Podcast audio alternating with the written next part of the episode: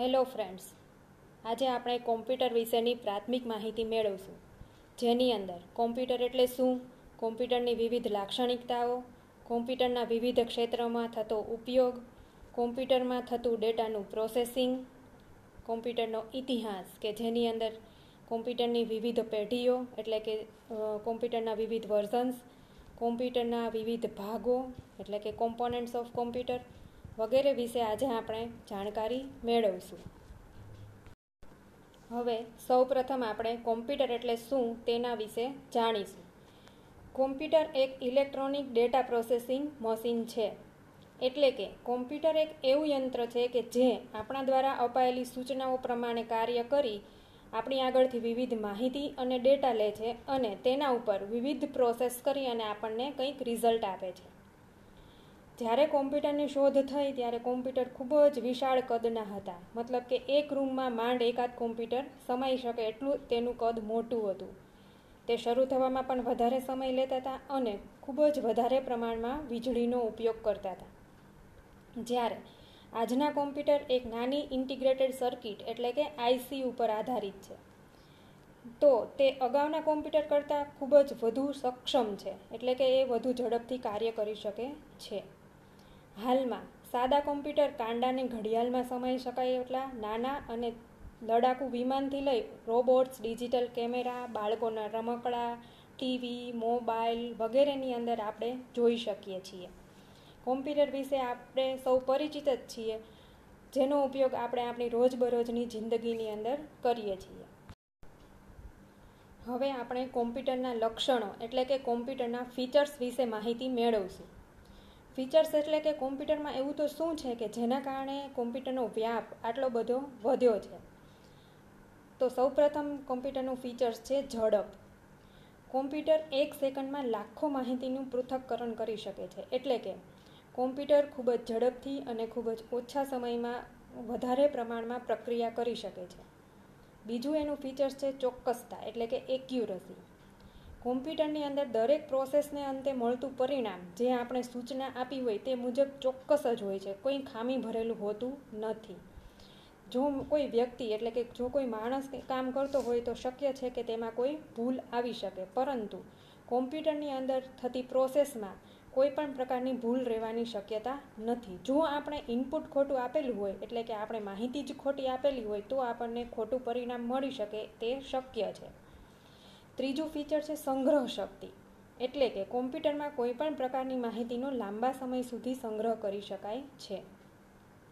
કોમ્પ્યુટરમાં આપણે કોઈ પણ માહિતી રાખેલી હોય તો તે કોઈ પણ ફેરફાર વગર અનેક વર્ષો સુધી સંગ્રહ થઈ શકે છે. એટલે કે તમે અનેક વર્ષો બાદ જે ફોર્મેટમાં તમે સેવ કરેલી હોય તે જ ફોર્મેટમાં તમે ફરીથી મેળવી શકો છો. જ્યારે મનુષ્ય છે તે આટલા લાંબા સમય સુધી કોઈ પણ વસ્તુ યાદ રાખી શકતો નથી.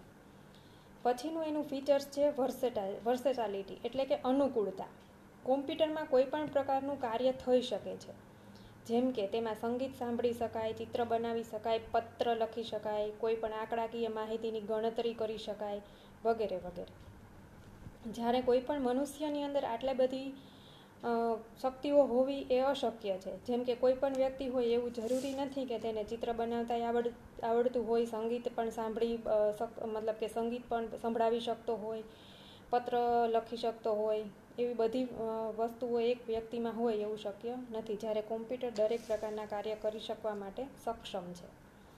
કોમ્પ્યુટર લાંબા સમય સુધી કાર્ય કરી શકે છે. એટલે કે કોમ્પ્યુટર કોઈ પણ કંટાળા વગર, કોઈ પણ પ્રકારની ભૂલ વગર લાંબા સમય સુધી કાર્ય કરી શકે છે, જે માણસમાં શક્ય નથી. તો આ બધા તેના ફીચર્સ એટલે કે તેના લક્ષણોને કારણે કોમ્પ્યુટરનો આજે વ્યાપક પ્રમાણમાં ઉપયોગ કરવામાં આવે છે. કોમ્પ્યુટરનો ઉપયોગ શું થઈ શકે અને કેવી રીતે થઈ શકે તેવા પ્રશ્નોનો એક જ જવાબ છે કે કોમ્પ્યુટર કંઈ પણ કરી શકે. અશક્ય શબ્દ કોમ્પ્યુટરની ડિક્શનરીમાં જ નથી. કોમ્પ્યુટર એ એક એવું સાધન છે કે જે આપેલા આદેશનો ઉપયોગ કરી ખૂબ જ ઝડપી અને ચોકસાઈપૂર્વક કામ કરે છે અને તેનું પરિણામ ચોક્કસ આપે છે.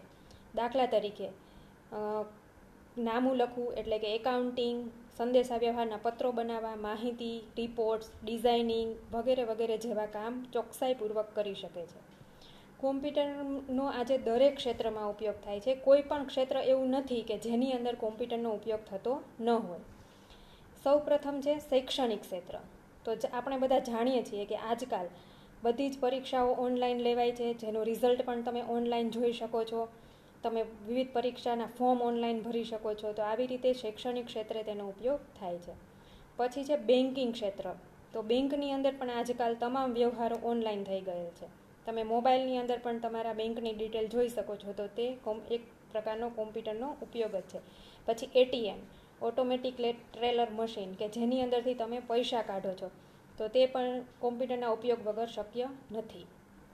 વાહન વ્યવહાર ક્ષેત્ર. એટલે કે તમે બસની ટિકિટ, રેલવેની ટિકિટ, પ્લેનની ટિકિટ વગેરે તમે કોમ્પ્યુટરના માધ્યમથી બુક કરાવી શકો છો. જેના માટે તમારે એરપોર્ટ કે બીજે કોઈ જગ્યાએ જવાની જરૂર નથી. ઘરે બેઠા બેઠા તમે તમામ કાર્ય કરી શકો છો. પછી અવકાશીય ક્ષેત્ર. એટલે કે આજે વિવિધ પ્રકારના ઉપગ્રહો છોડવા, અવકાશને લગતા સંશોધનો કરવામાં દરેક જગ્યાએ કોમ્પ્યુટરનો ઉપયોગ થાય છે. મેડિકલ ક્ષેત્ર. વિવિધ પ્રકારના સંશોધનો, દવાને લગતા કે બીજા રિસર્ચ પેપર માટે મેડિકલ ક્ષેત્રની અંદર પણ કોમ્પ્યુટરનો બહોળા પ્રમાણમાં ઉપયોગ થાય છે. હવામાન ક્ષેત્ર કે આજે વરસાદને લગતી આગાહી, ધરતીકંપને લગતી માહિતી, બધી જ માહિતી આપણને સેટેલાઇટ દ્વારા મળે છે, જેમાં પણ કોમ્પ્યુટરનો ઉપયોગ થાય છે. તેના વગર શક્ય નથી. પછી ધંધાકીય ક્ષેત્ર એટલે કે ઈ કોમર્સ તો આજે આપણે ઘણી બધી વેબસાઇટો તમે ઉપયોગ કરતા હશો, જેમ કે Amazon dot com Flipkart dot com વગેરેમાં પણ કોમ્પ્યુટરના ઉપયોગ દ્વારા આજે વેપારીઓ ઓનલાઈન વેપાર કરી શકે છે. આમ, દરેકે દરેક ક્ષેત્રની અંદર કોમ્પ્યુટરનો ઉપયોગ થાય છે. હજી આનાથી વધારે ઘણા બધા ક્ષેત્ર, લગભગ દરેકે દરેક ક્ષેત્ર એવા છે કે જેની અંદર કોમ્પ્યુટર વપરાય છે. આજકાલ તો કોમ્પ્યુટર એટલા નાના બની ગયેલા છે કે જે આપણી હાથની હથેળીમાં સમાઈ જાય છે અને આપણને કોમ્પ્યુટર વગર ચાલતું નથી. હવે આપણે જોઈશું કે કોમ્પ્યુટરની અંદર ડેટાનું પ્રોસેસિંગ કઈ રીતે થાય છે. તો અહીંયા બતાવેલ ચિત્ર પ્રમાણે કોઈ પણ એક ઇનપુટ ડિવાઇસ દ્વારા, ઇનપુટ ડિવાઇસ એટલે કે એવું સાધન કે જેની દ્વારા કોમ્પ્યુટરની અંદર માહિતી એન્ટર કરવામાં આવે છે. જે કોઈ પણ સાધન હોઈ શકે, જેમ કે માઇક્રોફોન, કીબોર્ડ, માઉસ, વેબ કેમેરો, કોઈ પણ, જેના દ્વારા કોમ્પ્યુટરમાં કોઈ પણ પ્રકારની માહિતી દાખલ કરવામાં આવે છે. પછી આપણે જે કોઈ સૂચના આપીએ એ પ્રમાણે કોમ્પ્યુટરની અંદર પ્રક્રિયા થાય છે, એટલે કે પ્રોસેસ થાય છે, જે આ પિક્ચરની અંદર બતાવેલ છે. ત્યારબાદ પછી પ્રોસેસની અંતે આપણને કોઈ પરિણામ મળે છે, જેનું રિઝલ્ટ આપણે કોઈ પણ આઉટપુટ ડિવાઇસ દ્વારા જોઈ શકીએ છીએ. આઉટપુટ ડિવાઇસ કોઈ પણ હોઈ શકે મોનિટર પ્રોજેક્ટર કોઈ પણ હોઈ શકે, અથવા પ્રિન્ટર મતલબ કે ડેટાનું પ્રોસેસિંગ કોમ્પ્યુટરમાં એવી રીતે થાય છે કે આપણે જે માહિતી આપશું તેના ઉપર પ્રક્રિયા થાય અને જે પ્રમાણે માહિતી આપેલી હોય અને સૂચના આપેલી હોય, એ પ્રમાણે કોમ્પ્યુટર પ્રક્રિયા કરી અને આપણને તેને લગતું રિઝલ્ટ આપે છે. હવે આપણને જે ચિત્રમાં દેખાઈ રહ્યું છે, તે કોમ્પ્યુટર સિસ્ટમનું યુનિટ દેખાય છે. મતલબ કે કોમ્પ્યુટર સિસ્ટમની અંદર મુખ્યત્વે કયા કયા ભાગો આવેલા હોય છે. જેની અંદર મુખ્યત્વે ઇનપુટ ડિવાઇસ હોય, સીપીયુ હોય અને આઉટપુટ ડિવાઇસ આવેલા હોય. હવે ઇનપુટ ડિવાઇસ એટલે કે એવા એવા સાધનો કે જેના દ્વારા આપણે કોમ્પ્યુટરની અંદર માહિતી દાખલ કરી શકીએ. સીપીયુ એટલે કે જે માહિતી આપણા દ્વારા દાખલ કરવામાં આવેલી હોય તેના ઉપર પ્રક્રિયા કરતું સાધન.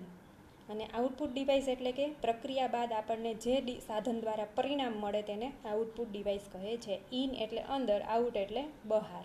એટલે કે ઇનપુટ ડિવાઇસ દ્વારા માહિતી દાખલ કરવામાં આવે અને આઉટપુટ ડિવાઇસ દ્વારા આપણને દાખલ થયેલી માહિતીનું પરિણામ મળે. હવે સીપીયુ એટલે કે સીપીયુનું ફૂલ ફોર્મ અહીંયા નીચે બતાવેલું છે. સીપીયુનું ફૂલ ફોર્મ છે સેન્ટ્રલ પ્રોસેસિંગ યુનિટ જે પૂછાઈ શકે એક્ઝામમાં એટલે યાદ રાખવું જરૂરી છે. સીપીયુ છે એ મુખ્યત્વે બે ભાગનું બનેલું હોય છે. એરિથમેટિક એન્ડ લોજિક યુનિટ અને કંટ્રોલ યુનિટ જેના શોર્ટ ફોર્મ છે એ એલ યુ અને સીયુ જે યાદ રાખવા જરૂરી છે. હવે કંટ્રોલ યુનિટનું મુખ્ય કામ છે કે ઇનપુટ અને આઉટપુટ ડિવાઇસ જે કંઈ પણ જોડાયેલા હોય તેને તેનું કંટ્રોલિંગ કરવું. અને એરિથમેટિક અને લોજિક યુનિટ એ કોઈ પણ ગાણિતિક માહિતી એન્ટર કરવામાં આવેલ હોય તો તેની પ્રક્રિયા કરે છે. એટલે કે ગાણિતિક અને તાર્કિક માહિતીની પ્રક્રિયા એરિથમેટિક અને લોજિક યુનિટમાં થાય છે. જ્યારે કંટ્રોલ યુનિટ એ કોમ્પ્યુટરના તમામ ઇનપુટ આઉટપુટ ડિવાઇસ અને તમામ, મતલબ કે તમામ હાર્ડવેરનું કંટ્રોલિંગ કરે છે. હવે આપણે કોમ્પ્યુટરની જનરેશન્સ વિશે જોઈશું. કોમ્પ્યુટરની જનરેશન એટલે કોમ્પ્યુટરની પેઢી. અત્યાર સુધીમાં ટોટલ કોમ્પ્યુટરની કુલ પાંચ જનરેશન અસ્તિત્વમાં આવેલી છે. જેમાંથી પ્રથમ જનરેશનનું અસ્તિત્વ ઓગણીસો છેતાલીસથી ઓગણીસો ઓગણસાઠની સાલ સુધી અસ્તિત્વમાં હતી. તેની અંદર વેક્યુમ ટ્યુબનો ઉપયોગ થતો હતો. જેના એક્ઝામ્પલ અહીં સ્ક્રીન ઉપર આપેલ છે, જેમ કે ENIAC IBM seven zero one વગેરે. આ કોમ્પ્યુટરના ફાયદા એ હતા કે જેની અંદર સામાન્ય ગાણિતિક પ્રક્રિયાઓ કરી શકાતી હતી, જેવી કે સરવાળા, ગુણાકાર, બાદબાકી, ભાગાકાર જેવી. જ્યારે એના ગેરફાયદા એ હતા કે આ કોમ્પ્યુટર સાઇઝમાં ખૂબ મોટા હતા, એટલે કે અંદાજે ત્રીસ ટન જેટલું વજન ધરાવતા હતા, મતલબ કે તેને એક જગ્યાએથી બીજી જગ્યાએ ફેરવી શકાય તેવા ન હતા.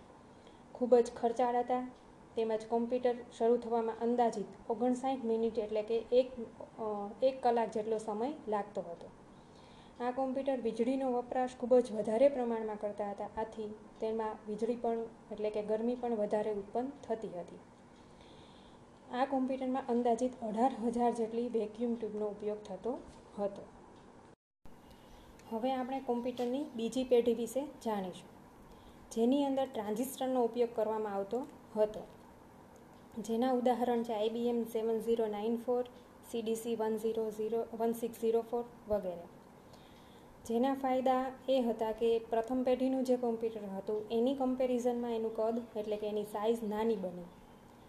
પ્રથમ પેઢીના કમ્પ્યુટરની સરખામણીમાં તે થોડાક ઓછા ખર્ચાળ હતા અને થોડીક સારી સારી સ્પીડ ધરાવતા હતા અને થોડી ઓછી વીજળીનો વપરાશ કરતા હતા. જ્યારે એના ગેરફાયદા એ હતા કે આ કમ્પ્યુટર પણ વધારે જ ગરમી ઉત્પન્ન કરતા હતા. આથી કુલિંગ સિસ્ટમની જરૂર હતી. ઉપરાંત આ કોમ્પ્યુટરમાં મેન્ટેનન્સ ખૂબ જ વધારે આવતું હતું અને અમુક ચોક્કસ પ્રક્રિયાઓ માટે જ આ કોમ્પ્યુટરનો ઉપયોગ થઈ શકતો હતો. બધી પ્રક્રિયા માટે આ કોમ્પ્યુટર વપરાશમાં આવી શકે તેમ ન હતા. હવે પછીની પેઢી છે કોમ્પ્યુટરની ત્રીજી પેઢી. જેનો સમયગાળો હતો ઈસવીસન ઓગણીસો પાસઠથી ઈસવીસન ઓગણીસો એકોતેર. તેની અંદર આઈસી એટલે કે ઇન્ટિગ્રેટેડ સર્કિટનો ઉપયોગ થતો હતો. જેના ઉદાહરણ અહીં સ્ક્રીન ઉપર આપેલા છે. IBM three six zero IBM three seven zero PDP eleven etcetera તેના ફાયદા એ હતા કે તે ઇન્ટિગ્રેટેડ સર્કિટના ઉપયોગને કારણે સાઇઝમાં ઘણા નાના બન્યા, સસ્તા બન્યા તેમજ રિલાયેબલ એટલે કે ભરોસાપાત્ર બન્યા. આ કોમ્પ્યુટરની જનરેશનની અંદર માઉસ, કીબોર્ડ વગેરેનો ઉપયોગ શક્ય બન્યો. જ્યારે અગાઉના કોમ્પ્યુટર્સની અંદર પંચ કાર્ડ મેગ્નેટિક ટેપ જેનો ઉપયોગ ઇનપુટ ડિવાઇસ તરીકે કરવામાં આવતો હતો. આ કોમ્પ્યુટર ખૂબ જ સારી સ્ટોરેજ કેપેસિટી ધરાવતા હતા. અગાઉના કોમ્પ્યુટર સાઇઝમાં મોટા હતા, પરંતુ તેમાં સ્ટોરેજ કેપેસિટી ખૂબ જ ઓછી હતી. આ કોમ્પ્યુટરનો ગેરફાયદો એ છે કે આઈસી એટલે કે ઇન્ટિગ્રેટેડ સર્કિટનું મેન્ટેનન્સ અઘરું છે અને આ કોમ્પ્યુટર પણ થોડી ગરમી ઉત્પન્ન કરતા હોવાથી એર કન્ડિશન એટલે કે એસીની જરૂર પડે છે. હવે આપણે જોઈશું કોમ્પ્યુટરની ચોથી પેઢી, કે જેનો સમયગાળો હતો ઓગણીસો એકોતેરથી ઓગણીસો એંસી. જેની અંદર વીએલએસઆઈ માઇક્રો પ્રોસેસરનો ઉપયોગ થતો હતો. માઇક્રો પ્રોસેસરના ઉપયોગને કારણે આ કોમ્પ્યુટર સાઇઝમાં ઘણા જ નાના, સસ્તા તેમજ ભરોસાપાત્ર બન્યા. તે ખૂબ જ સારી સ્ટોરેજ કેપેસિટી ધરાવતા હતા, ખૂબ જ ઓછી ગરમી ઉત્પન્ન કરતા હતા, તેમજ હાઈ લેવલ લેંગ્વેજને સપોર્ટ કરતા હતા. તેનો ગેરફાયદો એ છે કે આઈસીનું મેન્ટેનન્સ અઘરું છે, તેમજ એસીની જરૂર પડે છે. કોમ્પ્યુટરની પાંચમી પેઢી એટલે કે કોમ્પ્યુટરની છેલ્લી પેઢી ઓગણીસો એંસીની સાલમાં અસ્તિત્વમાં આવી, જે હાલ સુધી એટલે કે વર્તમાન સમય સુધી ઉપયોગમાં છે. જેની અંદર પણ યુએલએસઆઈ માઇક્રો પ્રોસેસરનો ઉપયોગ થાય છે. જેના ઉદાહરણ છે ડેસ્કટોપ, લેપટોપ, નોટબુક, જે બધા આપણે અત્યારે વાપરીએ છીએ.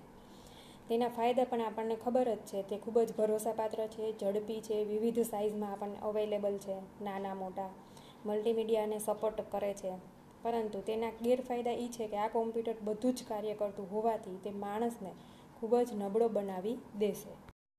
હવે આપણે જોઈશું બેઝિક પાર્ટ્સ ઓફ કોમ્પ્યુટર એટલે કે કોમ્પ્યુટરના મુખ્ય ભાગ. કોમ્પ્યુટરના મુખ્યત્વે બે ભાગનું બનેલું છે, હાર્ડવેર અને સોફ્ટવેર. હાર્ડવેર એટલે કે કોમ્પ્યુટરના જે ભાગને સ્પર્શી શકાય, એટલે કે અડકી શકાય, તેને હાર્ડવેર કહેવાય. દાખલા તરીકે monitor, mouse, CPU, speaker, printer વગેરે. જ્યારે સોફ્ટવેર સોફ્ટવેર એટલે કે કોમ્પ્યુટરના જે ભાગને સ્પર્શી ન શકાય તેને સોફ્ટવેર કહે છે. એટલે કે કોમ્પ્યુટરમાં આવેલ તમામ પ્રોગ્રામને સોફ્ટવેર કહેવામાં આવે છે.